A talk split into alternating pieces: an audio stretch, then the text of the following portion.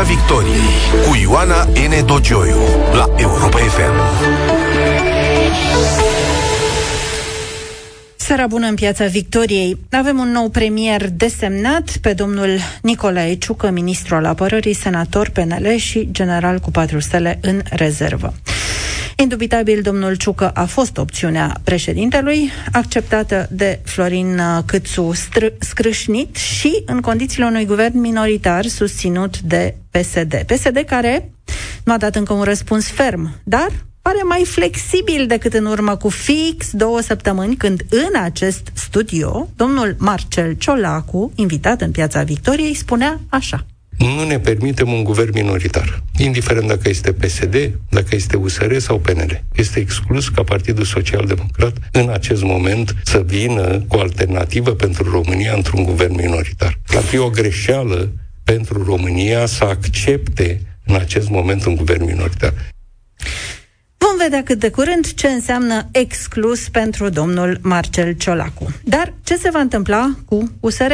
Va rămâne în afara guvernării sau va încerca să negocieze totuși intrarea în guvernul Ciucă?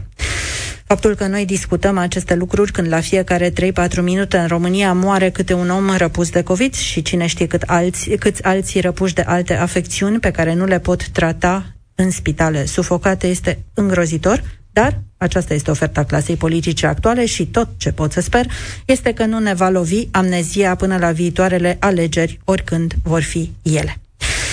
Invitatul meu în această seară este vicepreședintele USR, domnul Dan Barna. Bună seara, domnule Barna! Bună seara! Și dumneavoastră sunteți așteptați cu întrebări și opinii la 0372 069 599. Domnule Barna, avem o propunere de premier desemnat pe masă, cum spuneam, domnul Ciucă, senator, dar și general în rezervă. Considerați că este o propunere bună, o propunere mulțumitoare? Este propunerea pe care președintele României a anunțat-o și a asumat-o. Am participat astăzi la consultările care au avut loc la Cotroceni cu partidele politice ne-a comunicat că dinspre Partidul Național Liberal, în unanimitate, și ne-a spus și nouă că era foarte mulțumit, a venit această propunere. Deci este propunerea de lucru, propunerea pe care o avem în momentul de față la dispoziție și despre care discutăm la momentul ăsta și în spațiu public. Nu mi-ați răspuns la întrebare. Din punctul dumneavoastră de vedere, e bună sau rea? România joacă de o perioadă de cel puțin două luni la categoria impuse, nu la categoria opționale. Și în această categorie, la impuse pentru premiere, domnul Ciucă în acest moment. Impuse de cine? Impuse de decizia președintele care a nominalizat un premier în care care consideră domnia sa că ar putea să aibă capacitatea să treacă România prin această perioadă de criză. Cine aveți nicio opinie despre această impusă, impusă, dar e bună sau rea? Bun, dacă ne uităm la structura guvernelor din țările democratice, opțiunea din zona militară este destul de rară. Acum, pe de altă parte, nu pot să nu recunosc că România este într-o situație excepțională. E o realitate. Adică suntem, am văzut harta numărului de persoane care deceselor pe, din motive COVID și România este suntem pe primul loc în lume la această categorie. Este ceva înfiorător, adică privea harta și venea să plângă. E, arată într-adevăr foarte tragic. Este o decizie, nu e... Chiar nu simt că aș trebui să mai comentez într-un fel sau altul pe propunerea de premier. E o propunere de premier, e o șansă de a avea un guvern, un guvern stabil. Să vedem dacă se va întâmpla lucrul acesta în consultările care au avut loc și mai ales în declarațiile celor de la PNL. Am înțeles că doresc să meargă mai departe pe un guvern minoritar, cumva Înțeleg că PSD-ul continuă susținerea pentru PNL și pentru domnul Câțu în calitatea lui acum de președinte al PNL-ului, cea care există deja de o lună și jumătate, am văzut-o la votul în Parlament la moțiuni foarte explicit manifestată. Domnul Câțu a anunțat astăzi că are o majoritate, înțelegem că cei de la PSD, Așa arată lucrul în momentul de față. În această, în această construcție, dacă nu vine vreun telefon, președintele partidului a discutat cu premierul desemnat și, și cu președintele PNL și președintele PNL a spus că nu doresc să continue o colaborare cu noi, deci nu doresc uh, continuarea coaliției, că îi merg cu susținerea PSD. Luăm act de acest lucru în mod firesc. Va urma o perioadă, o să vedem cât de lungă, câteva luni sau mai mult, pentru că știți, nu e nimic mai de lungă durată decât o măsură temporară, ca să spun așa, uh, vom fi probabil în opoziție în perioada următoare. Domnul Câțu, înțeleg că i-a spus domnului Cioloș că nu se, nu se vor purta negocieri cu USR. Am înțeles corect? Da, a fost... Asta uh, vine oarecum în contradicție cu declarația pe care a făcut-o preșmierul desemnat, de-a, vorbind de-a dreapta președintelui în momentul anunțului desemnării, mă refer la domnul Ciucă, care a spus că va începe negocieri cu toate forțele politice responsabile din Parlament pentru crearea unei majorități. Nu a spus voi discuta cu PSD.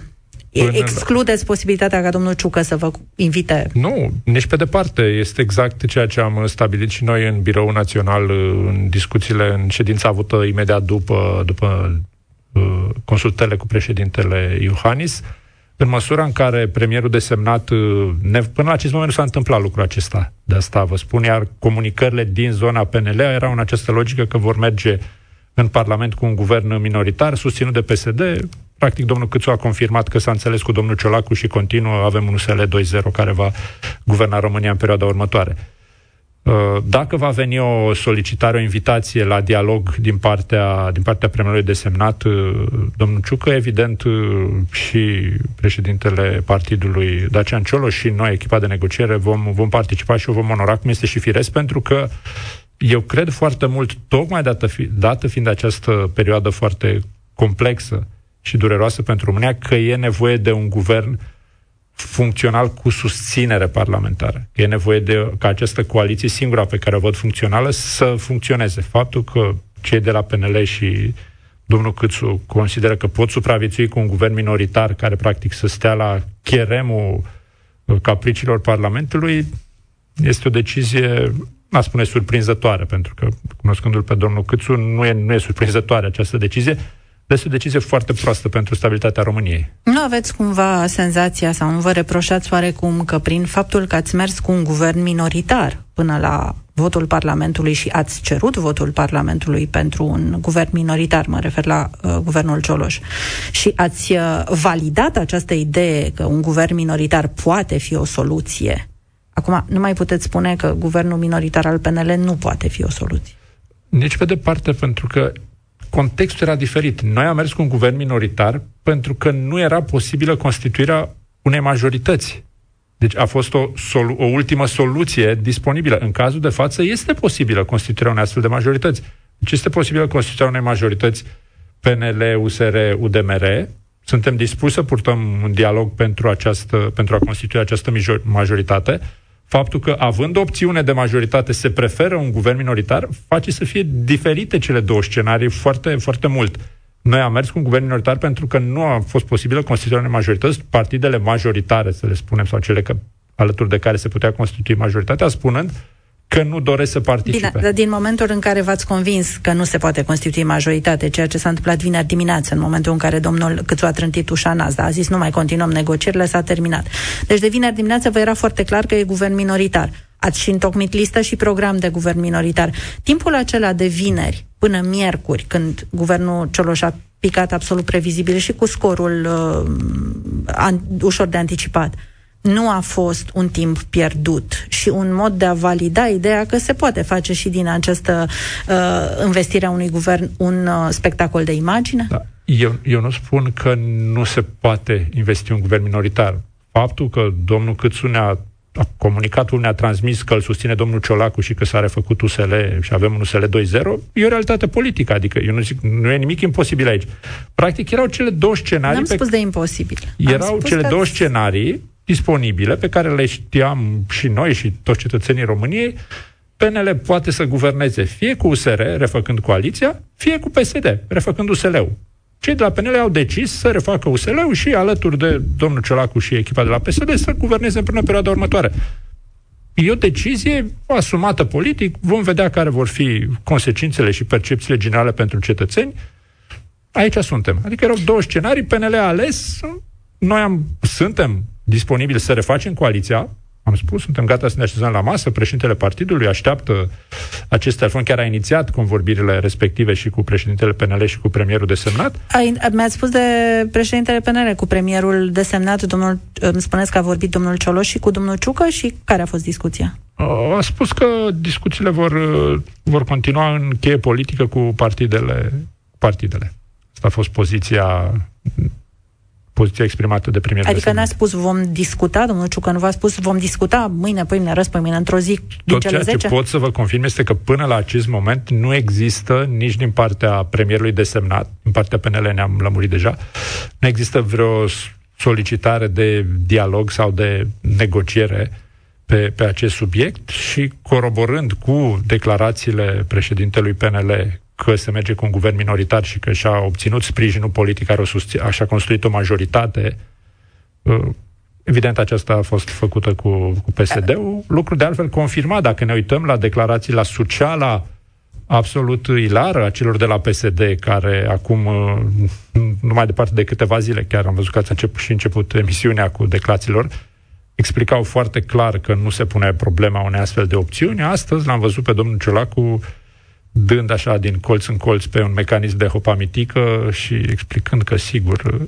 e, e o opțiune pe care o ia în calcul.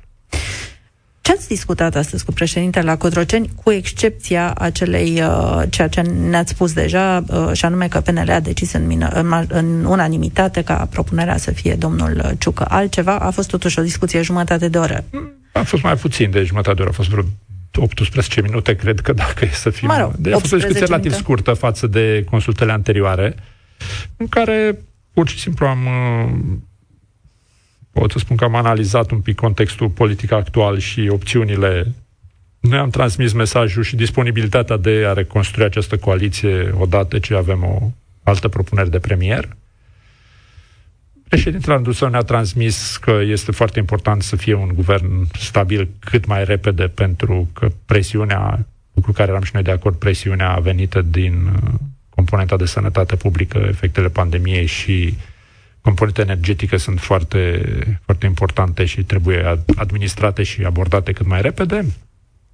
Cam în zona aceasta s-a, s-a purtat dialogul, zona de a avea un guvern cât mai repede și opțiunile între coaliție sau un guvern minoritar. Am transmis și președintelui perspectiva noastră că această refacere a USL-ului nu e neapărat cea mai bună opțiune, da. Și ce v-a răspuns? Nu a fost un răspuns. A fost răspunsul legat de prioritatea evidentă cu care toată lumea de acord. Trebuie să avem cât mai degrabă un guvern.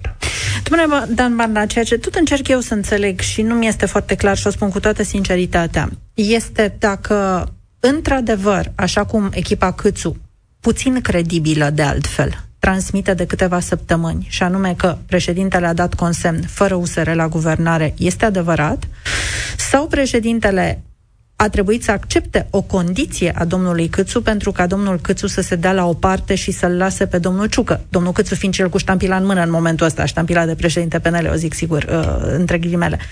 Uh, cu alte cuvinte, această, acest guvern minoritar este dorința președintelui de a elimina USR sau acest guvern minoritar este concesia pe care președintele i-o face lui Câțu pentru a se da la o parte și a accepta premier Ciucă?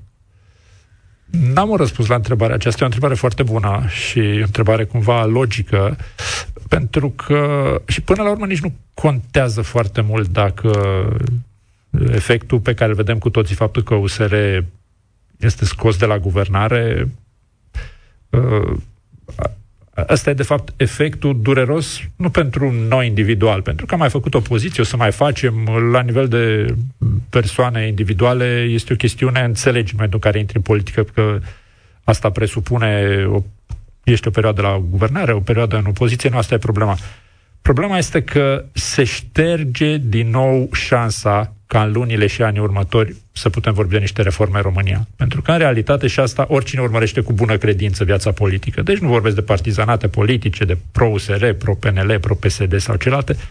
În realitate e foarte clar că refăcând USL-ul, refăcând exact tarele vechi clase politice, transformarea statului în bancomat pentru firme de casă și bani dați primarilor fără proiecte, doar pe, pe plăți de un, de un fel sau altul către diverse companii. Vedem ce s-a întâmplat cu banii pentru consultanță la Angel Salini, firmă cu o mie de contracte fără angajați, adică lucruri evidente care n-au nicio legătură cu vreun profesionalism sau transparență sau libertate de participare la competiția pentru resurse.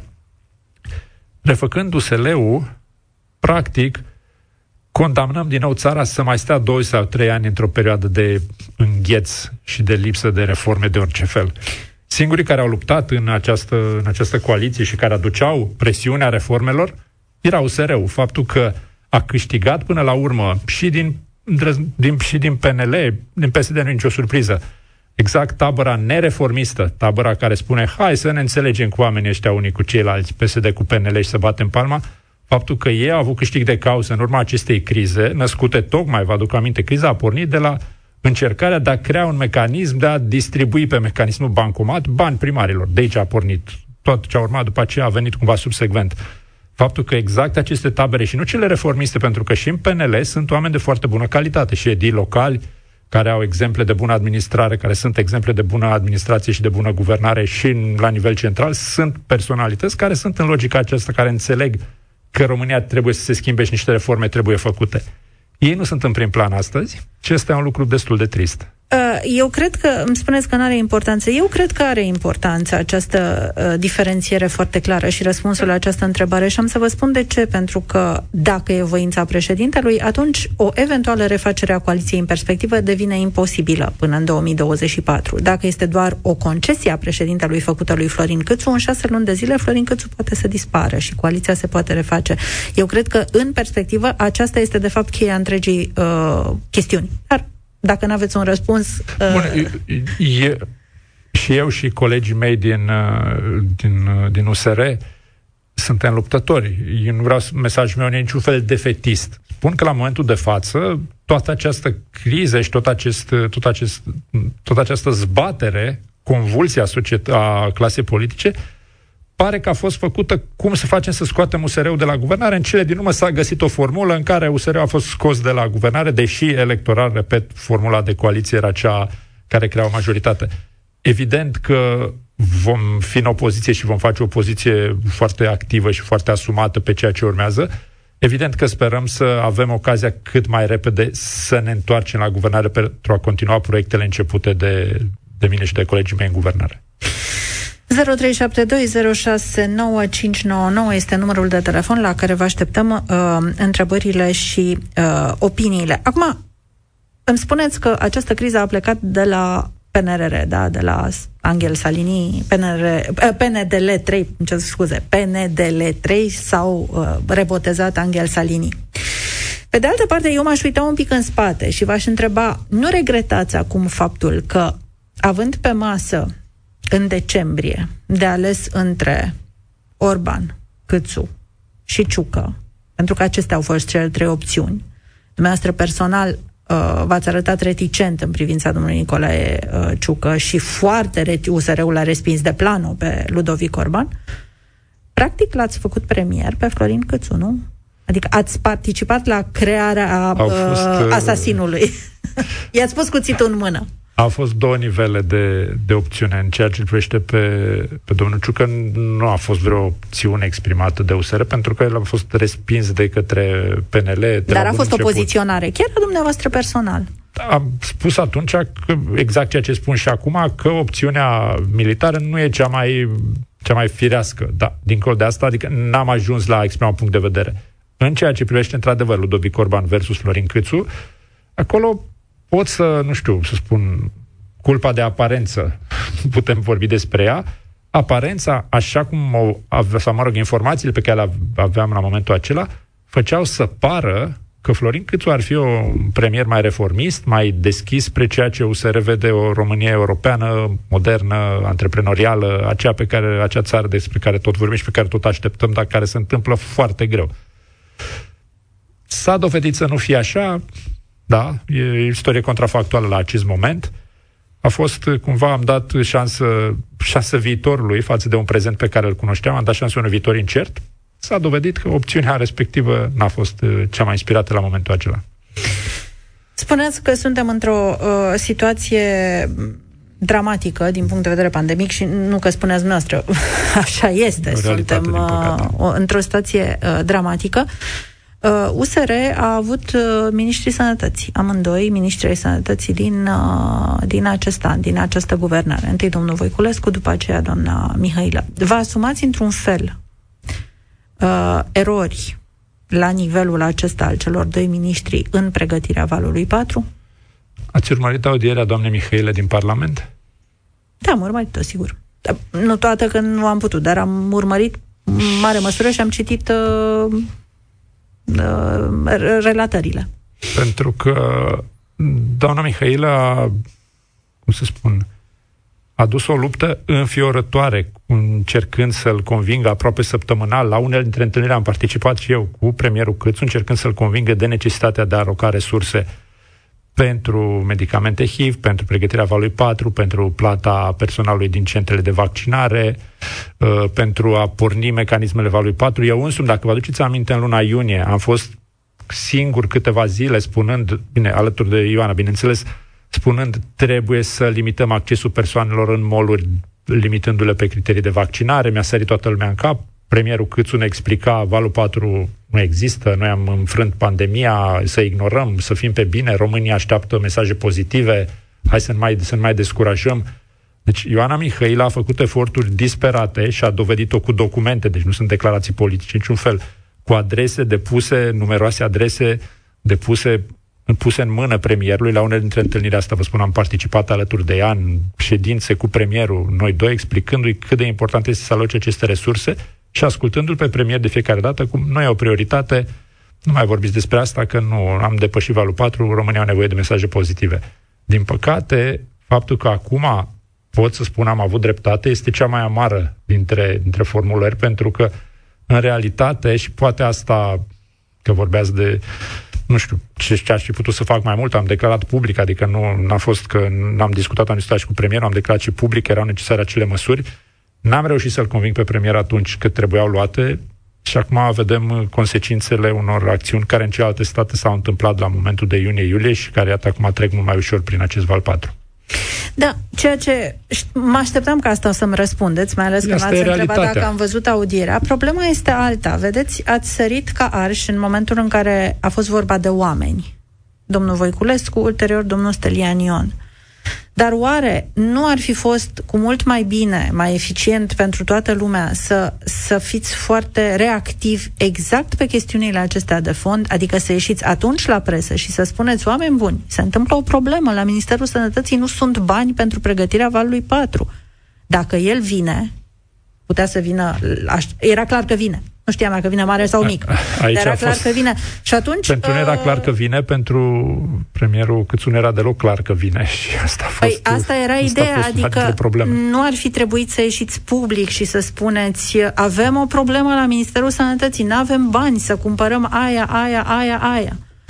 Așa cum ați sărit să-l apărați pe domnul Ion, așa cum ați sărit să-l apărați pe domnul Voiculescu? Adică funcțiile au fost mai importante decât pregătirea asta? Eu, nu, nici pe departe. Eu, când ești într-o echipă, tot timpul lupți să obții resursele ca acele priorități pe care le vezi și sunt evidente să, să aibă resursele să se întâmple lucrul acesta. Adică și în momentul în care am discutat despre rectificare, am, am luptat foarte mult să fie alocate resurse, Uh, am ieșit public, bine v-am exemplificat și v-am spus că trebuie luate măsuri pentru valul 4, faptul că respectiv coordonatorul național asumat al campaniei de vaccinare a spus că alta e abordarea, premierul României respecti până la urmă echipa din care faci parte. Da, uh, cred că acela era un subiect cu mult, cu, foarte important de, de atras atenția, pentru că aici nu era vorba de o prioritate oarecare nu ne dă bani să facem nu știu ce autostradă sau nu, pentru nu știu ce agenție sau ce vreți dumneavoastră. Aici era vorba despre bani care, iată, acum fac diferența între viață și moarte. Pentru asta cred că ar fi meritat să puneți presiune inclusiv publică pe premier cu orice risc. De asemenea, mai am o întrebare. Uh, în momentul, toată lumea consideră, toți specialiștii consideră că uh, campania de vaccinare a murit pe 15 mai. În momentul în care relaxarea a fost totală, pentru toată lumea, sau premierul ieșea și spunea peste tot am învins, președintele de asemenea, și cifrele o arată.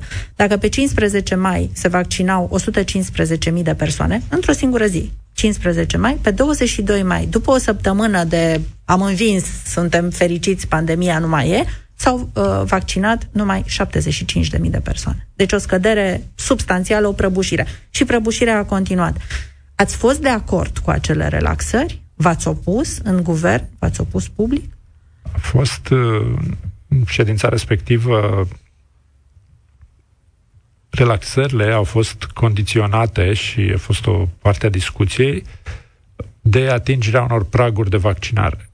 În, uh, din păcate, și asta, aceasta este o realitate, după ce s-a văzut că aceste praguri nu vor fi atinse, a continuat logica relaxărilor, fără ca ea totuși să fie, să fie susținută de această, de această atingere a unor... Cu USR în guvern și dumneavoastră vicepremier.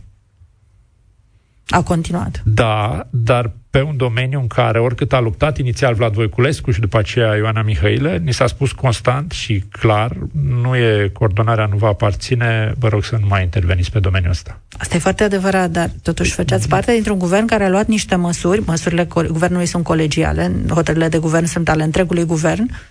Uh, nu ar fi fost de datoria noastră să vă opuneți unei măsuri pe care o considerați cu potențial extrem de periculos? neavând, uh, cum spun, coordonarea pe modalitatea de implementare a celor decizii, ulterior am, uh, am observat că, că nu s-a mai făcut această, această corelare. Bună seara, Daniel! Ești în Piața Victoriei la Europa FM, te ascultăm și vă așteptăm la 0372 pe toți în Piața Victoriei. Bună seara din nou, Daniel! Te ascultăm! Bună seara și dumneavoastră și domnului Dan Barna. Uh, vreau să vă spun că atunci când a debutat pandemia, ținând cont că erau câteva rânduri de alegeri anul trecut în România, în primele zile, prima întrebare care, am, care mi-am pus-o și am și postat-o pe rețeaua de socializare uh, Facebook a fost următoarea. Oare pandemia va salva PSD-ul?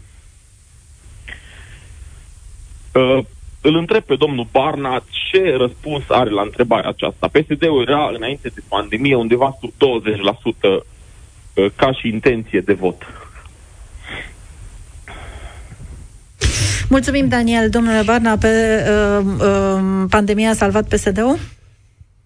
Într-o oarecare măsură, probabil că da, pentru că a fost o participare sub așteptările estimate de toate casele de sondaj la momentul respectiv și asta 38% dacă, uh, dacă mi-aduc bine aminte, ceea ce într-adevăr a avut un impact pe rezultatul final pentru toate partidele care au alcătuit ulterior coaliția de, de guvernare. Da, deci evident că a avut un impact, fără doar și poate, mulți oameni optând să rămână acasă exact din categoria celor uh, care înțelegeau că virusul există și este o realitate.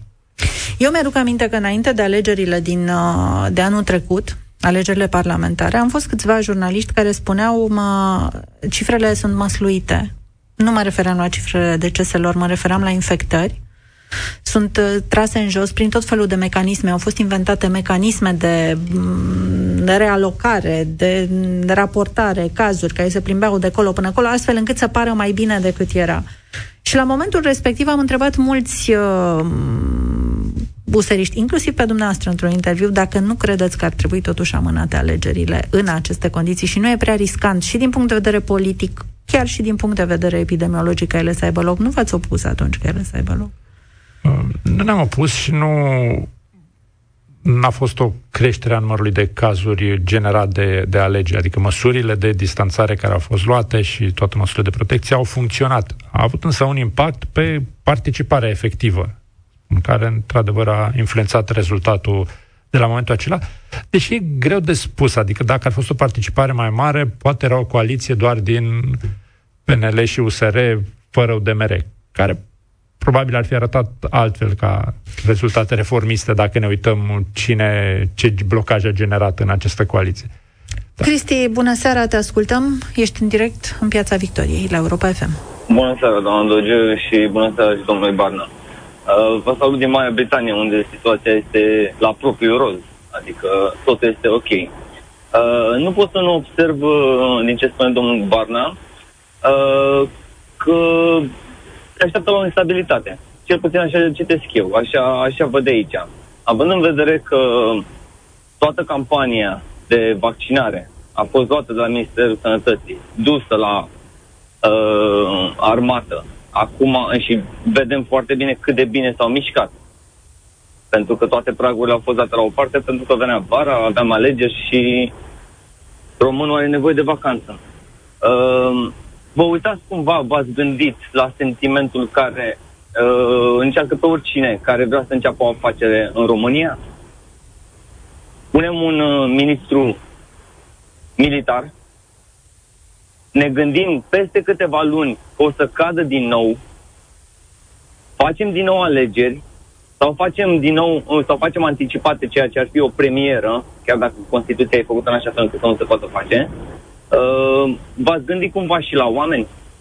În fiecare zi, în București, unde stau eu, e un bloc care are 102 apartamente.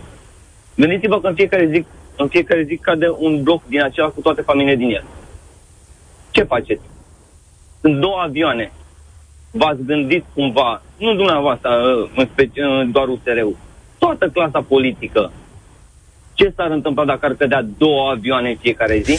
Mulțumim, Cristi, să-i dăm posibilitatea domnului Barna să răspundă, pentru că avem și alți ascultători. Este frustrarea pe care o transmite ascultătorul nostru, o trăim și noi.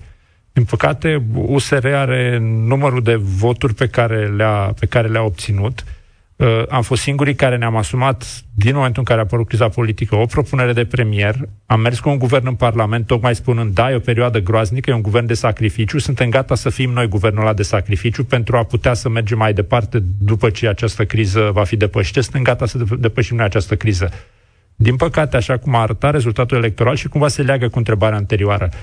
Dacă am fi participat mai mulți la vot, am fi avut probabil un alt rezultat și am fi avut o prezență mai consistentă în uh, în Parlament și în Guvern și am fi putut ca vocea aceasta noastră de responsabilitate pe care am, pe care am exprimat-o să fie mai puternică. Despre asta e întotdeauna vorba, adică despre cât de puternic ești ca urmare a numărului de cetățeni care ies să susțină abordarea. Suntem partidul responsabil, suntem cei care am propus din prima un premier și n-am încercat să jucăm la alibi că poate, poate apare, un, apare o scuză sau un exit, tocmai din faptul că ne dăm seama în ce situație disperată se află țara în momentul de față și eram gata să fim noi cei care își asumă această guvernare deloc ușoară, indiferent cine o va, cine o va exercita. Bună seara, Eugen! Ești în direct Bună în Piața seara. Victoriei? Bună seara la toată lumea. Bună seara. Uh, da, referitor la ceea ce ne spune domnul fost vicepremier, domnul Barna, uh, și fost vicepreședinte de, uh, de, uh, de partid. Actual. Aș vrea să mă aduc și alte probleme la, la cunoștință. Eu trăiesc în uh, Germania și am foarte multe cunoștințe care trăiesc în Italia, care trăiesc în Spania și în alte țări. Ce vreau să-i spun este următorul fapt. A început pandemia. Oamenii au nevoie de acte. Noi cei care trăim în, în afara țării avem o foarte mare pro- uh, problemă legată de consulatele românești. Suni o zi întreagă și nu îți răspunde nimeni. Ești nevoit să suni la ambasadă. La ambasadă, după 40, 45 sau chiar o oră de așteptat, ești preluat. Ca și apel să vorbești cu cineva de la call center. Pe urmă ți se spune, da, domnule, dar știți, puteți face o, cum să spun, o programare online. Foarte bine. Unde pot să fac? Pe da, dar stați puțin că avem o problemă. Nu puteți să o faceți numai dacă dețineți un calculator. Am, am, înțeles, am înțeles, Eugen, hai să-i lăsăm, să-l lăsăm pe domnul Barna da. să răspundă, pentru că ne apropiem uh, vertiginos de final. Este una dintre, dintre problemele constante de termen lung ale uh, problema aceasta consulară.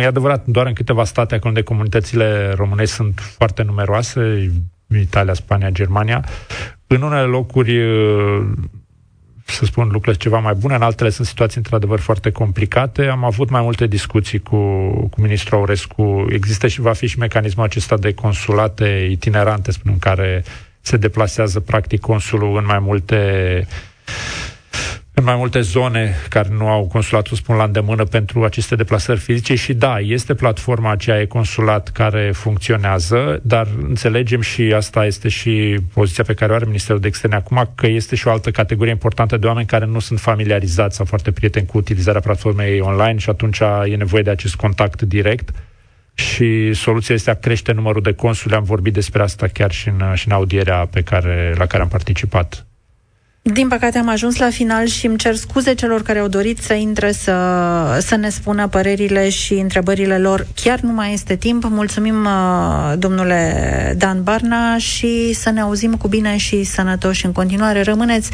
în cel mai mare club de seară din, uh, uh, din România alături de Toader Băun.